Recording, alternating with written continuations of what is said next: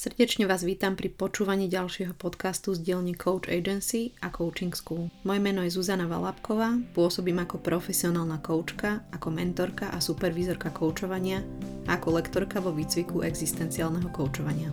Špeciálne vás chcem privítať v komunitnom projekte Zaostrené na koučovacie kompetencie podľa Medzinárodnej federácie koučov, kde sa dozviete zaujímavé informácie, čo sú to kľúčové koučovacie kompetencie, ale aj to, prečo sú dôležité pre prácu profesionálneho kouča. Budeme sa rozprávať, ako jednotlivým kompetenciám rozumieť, ako sa prejavujú v praxi, ako ich priamo rozpoznať v koučovaní ako vyzerajú na rôznych stupňoch certifikácie ACC, PCC, MCC. Tento projekt sa mi podarilo zrealizovať spolu s mojimi kolegami zo sveta profesionálneho koučovania. Naším spoločným zámerom je podpora rozvoje profesionálneho koučovania na Slovensku, ako aj podpora a rast úrovne služieb koučovania. V jednotlivých podcastoch budete počuť mená ako Dalibor Bednažík, Vlado Hambálek, Vierka Tatajová, Ľubka Takáčová, Klára Gertlová a ďalší. Želám vám príjemné a inšpiratívne počúvanie. Pozdravujem vás, vážení posluchači, od mikrofónu sa k vám prihovára Zuzana Valapková. Dneska budem zase v mojej zvyčajnej roli a to, že budem klasť otázky a dnešným mojim hostom je Peťo Barica. A keď počúvate možno už niekoľký podcast, tak sa budeme rozprávať o koučovacích kompetenciách. Konkrétne dneska sa budeme rozprávať o koučovacej kompetencii číslo 5, ktorá je, že coach je plne prítomný. Ale ešte predtým, ako dám Peťovi slovo, aby povedal niečo viac o tejto kompetencii, tak ťa, Peťo, poprosím, aby si sa aspoň krátko predstavil našim posluchačom. Pracujem ako coach, predovšetkým v agilnom prostredí, ako agilný coach alebo Scrum Master. Venujem sa týmom, rozvoju ich agility, schopnosti reagovať na zmeny, schopnosti vlastniť úlohy a aj schopnosť self-empowermentu, teda zmocnenie sa vlastnej role a vlastných kapacít a síl. Takže tam využívam koučovacie zručnosti a aj znalosti z toho agilného prostredia. To je pravdepodobne tá hlavná vec. No a teraz uh, mám a rozvíjam aj individuálnu koučovaciu prax, kde pracujem s individuálnymi klientmi, No a prístup, ktorý ja vyznávam, ktorý sa mi páči, je solution focused a prístup založený na bdelej prítomnosti alebo mindfulness. Zdá sa, že sa pomaličky dostávame aj práve k tomu, prečo si si vybral alebo prečo som ťa ja pozvala do toho, aby si hovoril práve o piatej kompetencii a to je o prítomnosti kouča v koučovacom procese. Peťo, prosím ťa, mohol by si nám trošku viac priblížiť, o čom vlastne táto kompetencia ktorá má číslo 5 je, ako ju definuje ICF? Ja si dovolím to prečítať, ako je definovaná táto kompetencia a potom sa o tom môžeme trošku porozprávať, čo si o tom myslím a poďme na to takto. Dobre. Tak eh, z definície coach udržiava prítomnosť. Aha, takto. My máme teraz dve, dve kompetencie. Jedni sú, že tie staršie, ktoré akurát ustávajú, že už nebudú platiť za chvíľu a tie nové, ktoré budú veľmi platiť o chvíľu. Hej, oni sa tak teraz prekrývajú. Z hodou okolností táto piata má číslo 5 aj v tých starých, aj v tých nových kompetenciách a je to takmer totožné. Čiže tam nie je príliš veľký rozdiel. No a je tam napísané, že definícia, z definície, že coach je bdelý a prítomný s klientom, používa štýl, ktorý je otvorený, flexibilný, uzemnený a istý, alebo sebaistý, ten štýl. A v tých pôvodných kompetenciách je ešte napísané, že týmto spôsobom rozvíja vzťah ten coach. V tých nových to nie je napísané, ale ja si myslím, že, že je to v tom ukryté, dokonca je tam trochu viac ako len vzťah. A o tom môžeme hovoriť neskôr. Ako to máš ty s tou bdelou prítomnosťou a porozumením tejto kompetencie v práci profesionálneho kouča? OK, tak ako tomu rozumiem ja, prítomnosť alebo bdelá prítomnosť je schopnosť človeka priamo vnímať eh, skrze všetky svoje kapacity, ktoré aktuálne má. No a ktoré to sú? To sú, že vnímame telesné vnemy ako teplo, chlad, pohyb, vnútriemne vibrácie, ľahkosť, hutnosť, ťaž. Máme ďalšie fyzické zmysly, štyri fyzické zmysly, ako je zrak, ktorý vníma farby a tvary, sluch, ktorý počuje zvuky a chuť, pomocou ktorej cítime, chute a čuch, pachy. No a potom sú ešte mentálne pocity. Okay, to je ďalšia kapacita nás ako ľudí, čo, čo dokážeme všetko zažívať a Medzi mentálne pocity patrí ako pocit seba samého napríklad. Čo možno, že není úplne jasné, čo to je, ale malé deti tie, a na nich to aj vidno, že oni naozaj cítia seba samého relatívne isto a čím viac dospievame, čím viac používame a rozmýšľanie, tak ten pocit seba samého sa stáva viac takový dutý a prázdny, čo aj napríklad mnohí klienti prinášajú, a špeciálne v istom veku. A medzi mentálne pocity patria aj dlhodobé nálady, ktoré sú jemne na pozadí. Napríklad ráno sa zobudím s nejakou náladou a ono tam trošku je stále z nejakého sna a celý deň je na pozadí ako jemný tón pocitový. Ale aj krátkodobé splanutia emócií, hej, to sú mentálne pocity. No, ďalšiu kapacitu, ktorú máme, sú mentálne obrazy. Že keď ti teraz poviem, že chutné šťavnaté jablčko, určite ti prebesol, preblisol obraz. Hej. Tak toto je mentálny obraz. No a napokon my ako ľudské bytosti máme tú fantastickú schopnosť generovať myšlienky, teda rozmýšľať, vytvárať konštrukty. To môžeme nazvať schopnosť konceptualizácie. No a v podstate v tejto schopnosti my trávime alebo v tejto kapacite zotrvávame možno, že až 95% času a ako v modernej spoločnosti, to, čo zažívame, to znamená, že my sme skoro stále v myšlienkach. Okay? No a keď hovorím o bdelej prítomnosti, tak to je schopnosť zažívať všetky tieto kapacity, nie len tú rozmýšľajúcu. A my veľmi často sme len v tom rozmýšľajúcom, že my nevnímame ostatné priamo, ale práve skrze rozmýšľanie, skrze nejaké označovanie, pomenovávanie.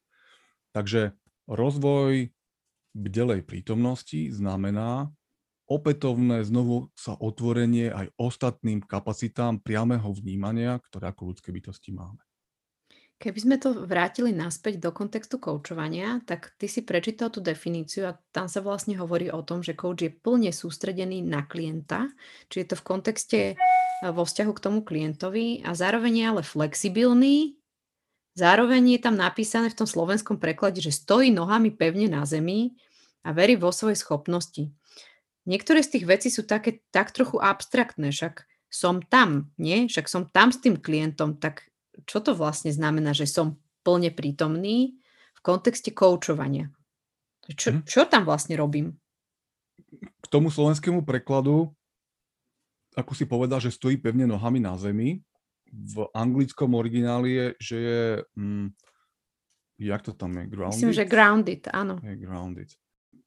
Myslím, že uzemnený znie lepšie. Ono to naozaj, že stojíš nohami na zemi ale ja si to predstavím ešte viacej, že z tých nôh mi idú korene a že som akoby súčasťou toho, čo je podo mnou. Že som naozaj veľmi pevný, takmer až nepohnutelný.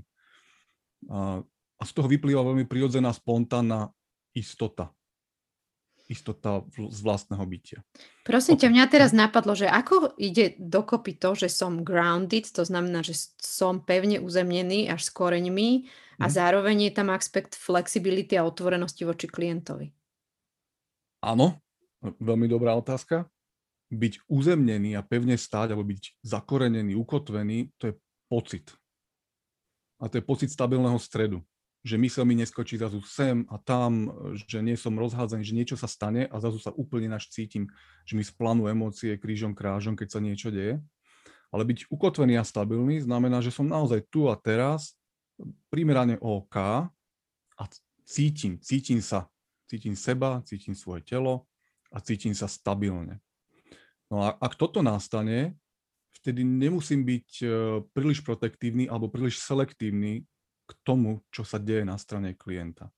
Nemusím príliš nad tým rozmýšľať, nemusím ho príliš kategorizovať, nestrhne ma moja vlastná myšlienka do, nie, do niečoho, do nejakej projekcie o klientovi, a do nejakých mojich vlastných emócií, ktoré vyvstávajú z toho, čo som si o klientovi pomyslel, No som stále kľudný, uzemnený. Takže ten, kto je kľudný a uzemnený, tak veľmi spontánne je otvorený a flexibilný. Veľmi spontánne reaguje mnohorakým spôsobom a veľmi na výber, ako zareaguje na to, čo sa práve deje. Keď sme dosť reštrikovaní vlastným myslením a projekciou na klienta, tak príliš na výber nemáme. Tam proste len jedna naučená cesta a takto skúšame stále niekedy opakovane. Takto tomu rozumiem. Tá kompetencia zahrňa v sebe takých 6 bodov a že niektoré z nich sú také veľmi zaujímavé, tak ja by som si dovolila sa ťa spýtať, že ako o tom premýšľaš. Napríklad, ako premýšľaš o bode, ktorý je v kontexte plnej prítomnosti a to je, že pokojne priznáva, že niečo nevie. My sme to načetli už aj minule, že Mhm. taký, že not knowing postoj. Že čo to vlastne, ako to súvisí, ako to možno vyzerá v kontexte práve plnej prítomnosti kouča. O coachingu sa častokrát hovorí, že, že je to niečo podobné ako tancovať s klientom. Porozprávam o tancovaní trošičku a potom poviem o koučovaní, aký tu má s tým súvis a čo tu znamená aj ten stav not novým. Môže byť takto? To, čo my zažívame, keď vstúpime do nejakého pola nového, že niečo nevieme, ideme to robiť, napríklad, že idem, chcem začať tancovať, hej. prídem k učiteľovi a ten učiteľ mi vysvetlí, ako sa tancuje a ja, to, ja, sa to naučím a si pamätám, že, že mám ísť tou nohou tam, to tak a počítam si v hlave rytmus a snažím sa to napodobnúť, ale ako prvé pochopím tú inštrukciu, je tam nejaká konceptuálna bdelosť, že rozumiem logicky, čo je mi povedané. Hej. A v koučovacom svete toto reprezentuje model že je nám povedané, ako veci sú. No a potom je ďalší krok a ten je, že túto konceptuálnu bdelosť alebo inštrukciu do toho pridáme vedome nejaký typ aktivity, že sa snažím hýbať so svojím telom. Že tie kroky aj naozaj spravím a aplikujem to. Že sa síce počítam, snažím sa počuť hudbu a do toho robím ten tanec. No a niečo podobné sú prvé pokusy pri koučovaní alebo nejaká úroveň koučovania. Čím som lepší, tým viac počujem hudbu, tým sa viac uvoľním, začínam strúhať všelijaké figúry, už dokonca vymyslí, vymyslíme nejakú vlastnú, hej. Je to tak trošku o mne, lebo ja sa učím tancovať, ide mi to dobre, mám aj parťaka, ale možno, že na začiatku tak trochu používam parťaka, aby som sa ja naučil tancovať a aby som popri ňom vynikol, hej. A, a v istom momente si to už tak užívam, že aj, aj s parťakom si to užívam, že s tým, s kým tancujem, hej, s partnerkou, partnerom tak už si to začíname užívať spolu, to je nejaký ďalší level.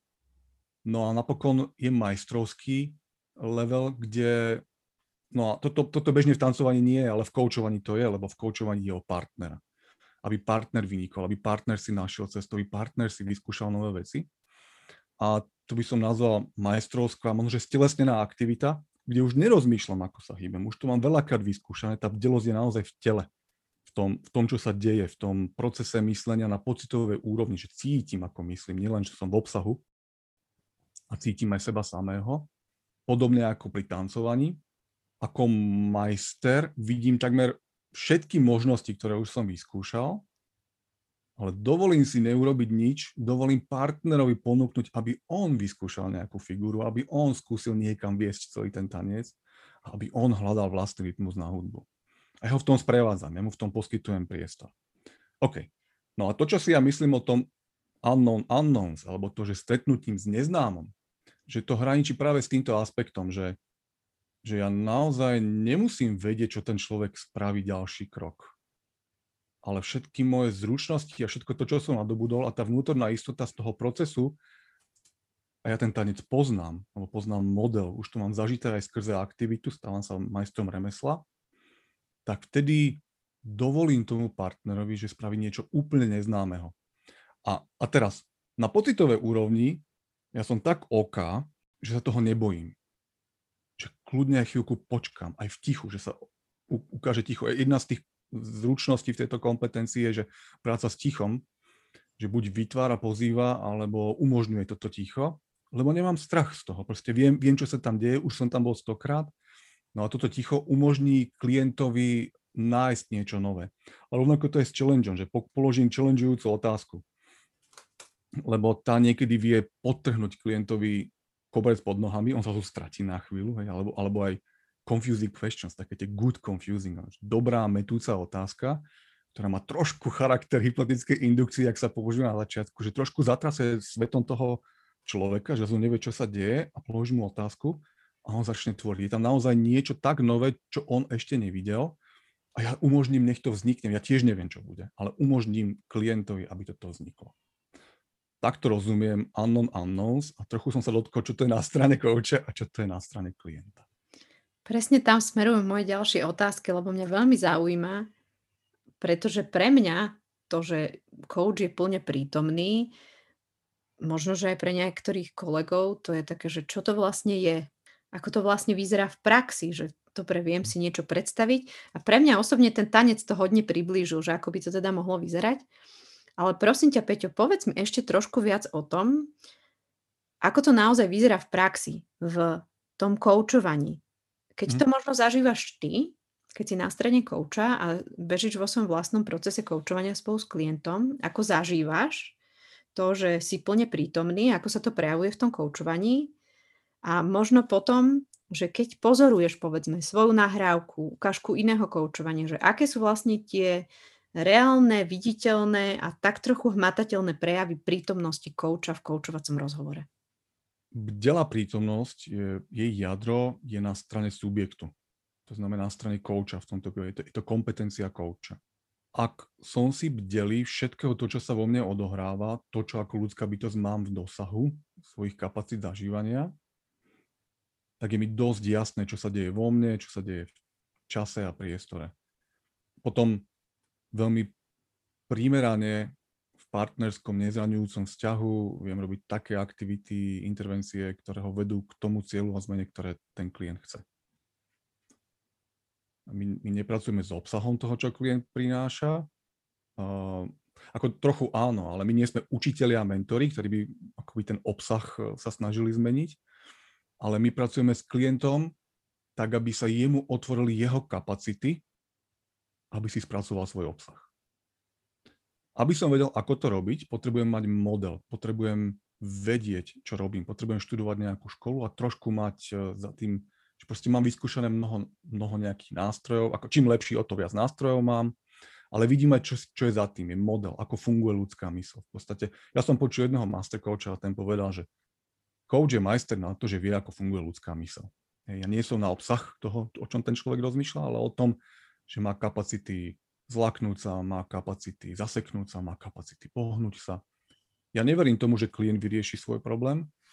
Ja verím tomu, že on v každom momente má šancu spraviť ďalší krok. A to není, že viera, to ja viem. A aj skrze ten moment, model, ktorý som si overil, aby sa mi toto všetko otvorilo a aby som vnímal, čo sa deje, aby som cítil, čo je vo mne a nepodlahol prenosu a proti prenosu. Či už je indukovaný z mojej strany alebo zo strany klienta, že ja niečo projektujem na neho a tým sa mi veľmi obmedzia, možnosti. Alebo že klient niečo projektuje na mňa, treba otcovskú rolu a ja na to podvedom reagujem a dostaneme sa do nejakej zvláštnej hry.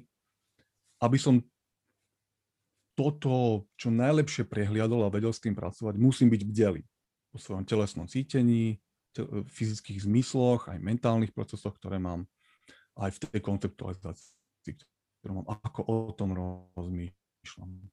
No a teraz, ako sa to prejaví v procese, hej, že ako to teda vyzerá, čo ten coach spraví. Je empatický, lebo má tú pravú empatiu, lebo cíti aj seba a aj toho druhého. Nie je to konceptuálna empatia, kde len sledujem znaky, ako sa on správa a podľa toho vyhodnocujem, ako sa cíti.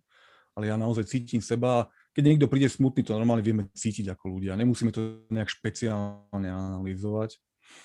Takže to, to je jeden zdroj, som autentický, empatický, čo, čo není úplne triviálne, nie je to úplne ľahké a pre nás ako dospelých toto dosiahnuť. Coach má schopnosť autenticky sa sústrediť. To znamená, že to nie je krčovité sústredenie, je to veľmi uvoľnené, spontánne a vyplýva z toho, že je stabilný. Že veci sa nekýmácajú, že sa mu nehybie zrazu tá realita tam a hore a dole, a že naozaj z jedného centra vníma veci. To znamená, že obvykle pôsobí kľudnejšie, empaticky reaguje na to, čo sa deje s klientom, vníma, aj si, aj si všimne, že, že OK, teraz dýcha rýchlejšie alebo pomalšie klient, niečo sa asi deje, čo sa v tebe deje, dlhšie ticho, vidí, že sa niečo stalo, že treba sa mu oči trošku zčervenajú a vie na to primerane reagovať. Je tam akurátnosť intervencie. Hej, že je v správnom momente a nie je chlácholivá, ale ani príliš vyzývavá alebo challengeujúca, nie je zraňujúca, ale OK, možno, že ten najlepší znak je to, že to, čo ten coach spravil, tak sa ukázalo, že to bolo nápomocné, hej? Že toto je pravdepodobne asi najlepším znakom. Že keď sa pozrie na ten proces spätne. OK. No a keď to niekto pozera zvonku a počúva, no tak sú tam to, čo je napísané v tej kompetencii. Reaguje empaticky, dáva priestor na ticho, všíma si, neodbieha od témy, ne, nedáva pozor na, na seba, na svoje skúsenosti, ale naozaj sa venuje uh, koučovanému ako osobe. Keby sme sa trošku pozreli ďalej na tú kompetenciu, mm-hmm. Že coach je plne prítomný, tak, tak ako pri každej inej kompetencii sme sa rozprávali o tom, že máme nejaké úrovne tej certifikácie, ktorú udeluje ICF a je tam to ACC, PCC, MCC, takže tí, ktorí sa venujú koučovaniu, asi vedia, čo to znamená. A ja by som sa ťa chcela spýtať, ako uvažuješ nad tým, že ako povedzme práve kompetencia plnej prítomnosti sa prejavuje na rôznych úrovniach a v čom je to odlišné, povedzme, medzi tým, keď je coach na začiatku svojej cesty, potom v strede a potom sa blíži k tomu majstrovstvu? Ja nie som hodnotiteľ, takže poviem čisto môj názor, eh, ktorý nie je oficiálny v ICF, ale poviem, čo si myslím. A tak ako tomu rozumiem ja, na tej ACC úrovni to znamená, že ako coach som plne pochopil, čo znamená prejaviť kompetencie coacha a ako sa správať, ako aj v rámci etiky, ako sa správa profesionálny coach a že sa rozvíja a tak ďalej. To znamená, pochopil som inštrukcie, ako byť coachom.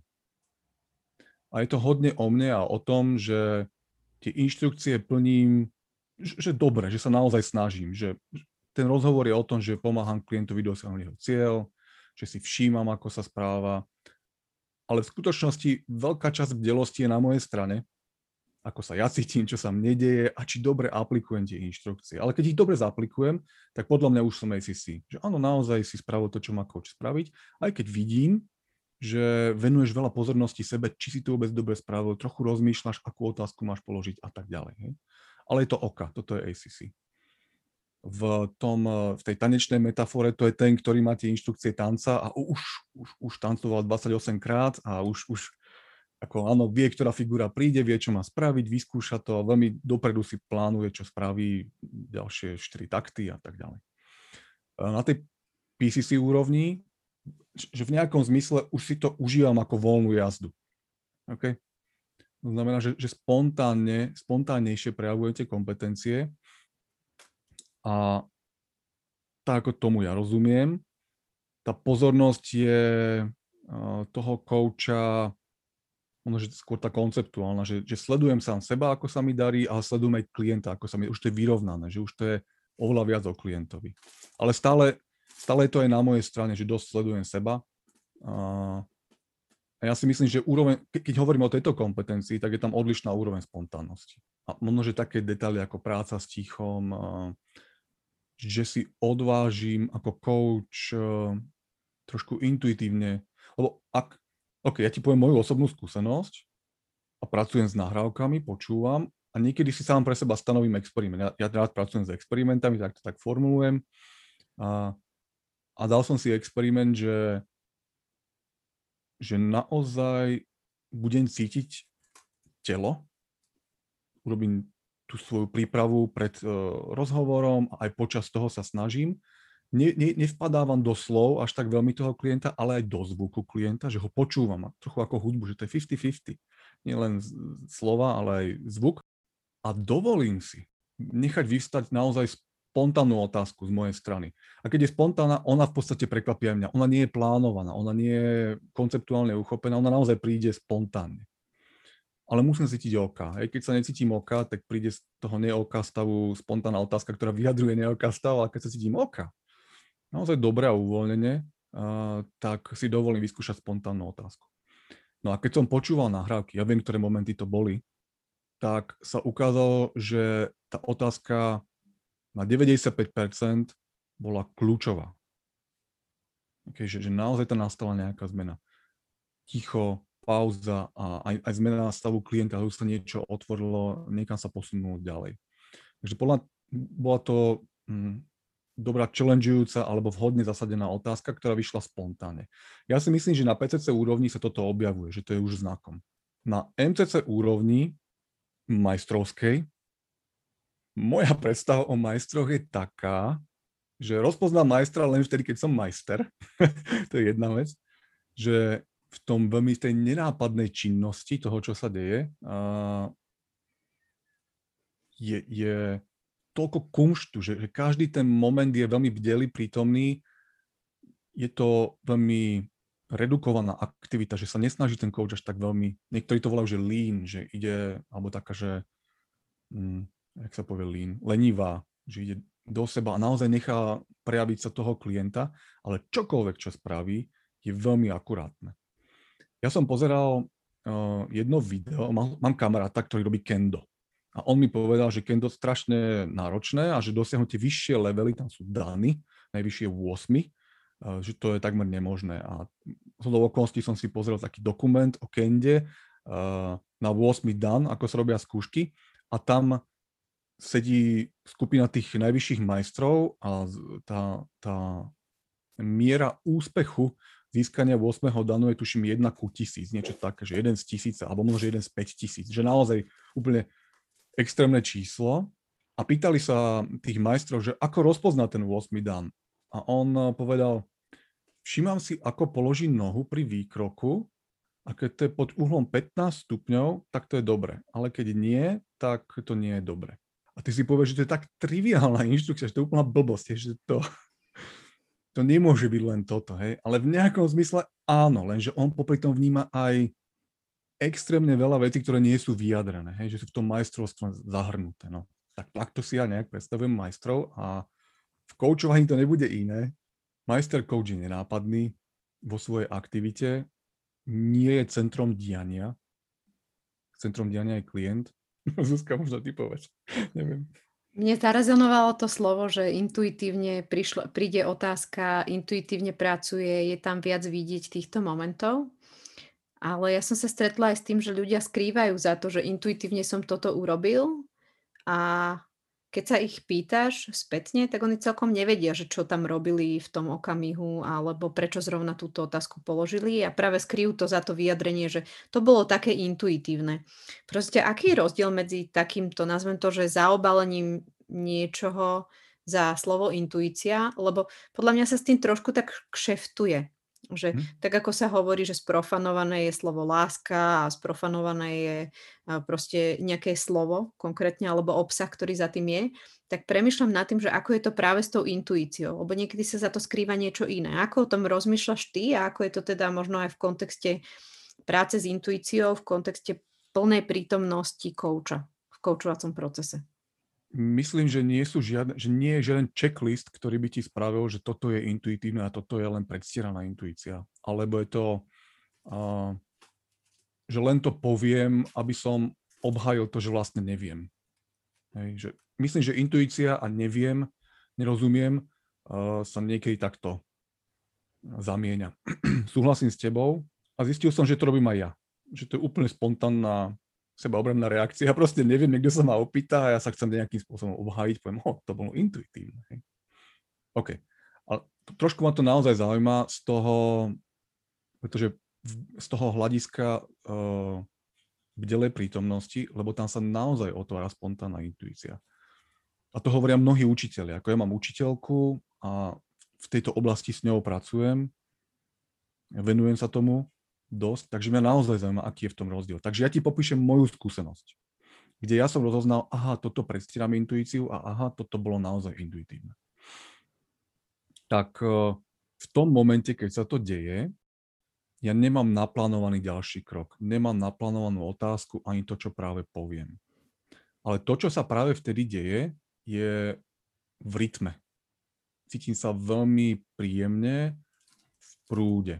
A pozor, nesmie to byť emocionálny stav spôsobený hrou prenosu a protiprenosu.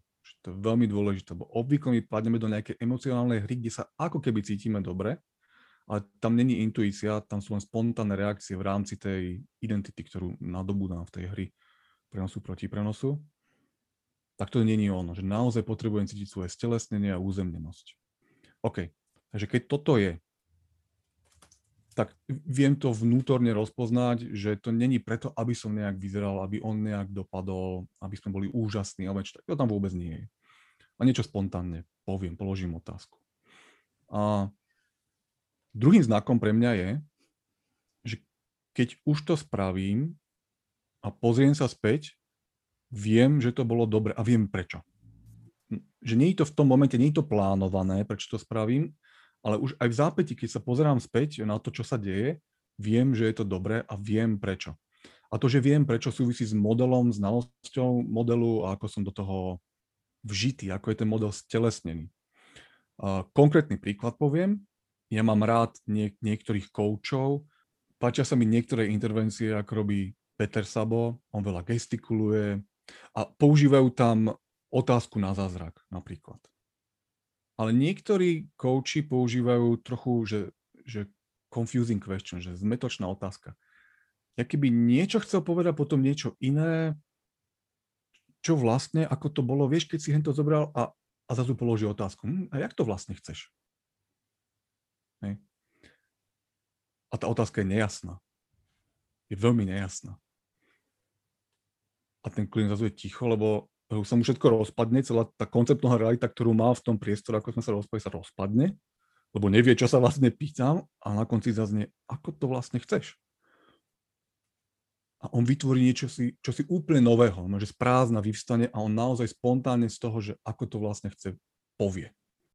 Tak eh, hovorím o tom preto, lebo sa mi to stalo posledne a potom som eh, s jednou koučkom konzultoval tento moment eh, z môjho koučovania, z nahrávky, že čo sa dialo v tom momente. Tak toto som ja opísal a mne sa to zdalo veľmi primerané a naozaj to bolo veľmi užitočné pre toho klienta. Takže takto ja som zažil ten intuitívny model, bol som si veľmi istý, že viem dobre, čo robím, aj keď e, som to nemal zdôvodnené papierovo, že prečo. Ale spätne som vedel veľmi jasne, že prečo, že k čomu je to užitočné. Prosím ťa, keby sme možno ešte na záver mali povedať niečo k tomu, akým spôsobom sa dá práve táto kompetencia rozvíjať, aby sme sa teda stavali majstrami aj v plnej prítomnosti, tak ako by to asi vyzeralo? Aké sú tvoje typy alebo rady na to, akým spôsobom rozvíjať práve plnú prítomnosť? Ako kouči. A možno aj ako ľudia, možno aj v iných tých situáciách a profesiách, v ktorých sa nachádzame. Že aká je moja rada, alebo čo robím ja, to je pracovať na otvorení všetkých kapacít, ktoré mám, všetkého, čo zažívam v nejakom zmysle je to cesta strasti plná, plná víziev, lebo my niekedy nemáme od, odvahu plne čeliť tomu, čo sa v nás odohráva. My máme skôr odvahu naplňať svoj mentálny obraz o sebe, ktorý vychádza desi z detstva, lebo proste máme utkvelú predstavu, že takto by som mal byť. To sa snažíme naplniť. A nie sme naučení, to je kultúrne dané, nie sme naučení plne sa otvoriť a na začiatku je to, je to pocit, že tomu čelím, lebo je to niečo, čo nechcem cítiť. Ale už keď to cítim, tak to už nie je žiadne čelenie, to je proste otvorenie sa tomu, čo je, čo, čo naozaj zažívam. Ale keď to je nepríjemný pocit, tak tam je istý challenge. Hej. Tak toto zažívať. Uh, no a či už to je osobná prax, že niekto robí mindfulness cvičenia, alebo, alebo nejakú inú, napríklad moje pochopenie spirituálnej praxe je práve toto, že cez toto ide. Nie je to náboženské, náboženský obsah, ale práve tomu, že čelím tomu, čo autenticky zažívam, tak či už to má cez spirituálnu prax, alebo sám uh, ide do rozvojového procesu ako um, že chodí na terapie a tam sa potýka s tým, čo zažíva aj v koučovacom procese ako coach No a napríklad viem, že keď terapeutický výcvik, tak tam jedna z vecí je, že tí ľudia musia prejsť terapiou, terapeutickými sedeniami, samým osobným rozvojom.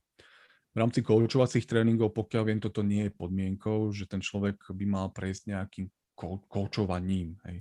Ako koučujem ako profesionál, podľa mňa je veľmi dobre vedieť, čo zažívajú klienti, takže sám prechádzať koučovaním, nájsť dobrého kouča, možno, že niekto je trošku vzorom a prechádzať koučovaním u neho autenticky uh, ako klient, to znamená, že to nepozorujem, nepozorujem z diálky, uh, nevytváram si nejakú metapozíciu, kde hodnotím každý krok toho kouča, ale normálne sa otvorím tomu procesu a, a spustíme vlastnú intuíciu na riešenie vlastných stavov toho, čo sa mi deje. Takže zažívam aj rolu klienta, podporujem tú bdelú prítomnosť skrze nejaké iné cvičenia, behanie vynikajúce, dobrá strava, kvalitný spánok, to všetko pomáha.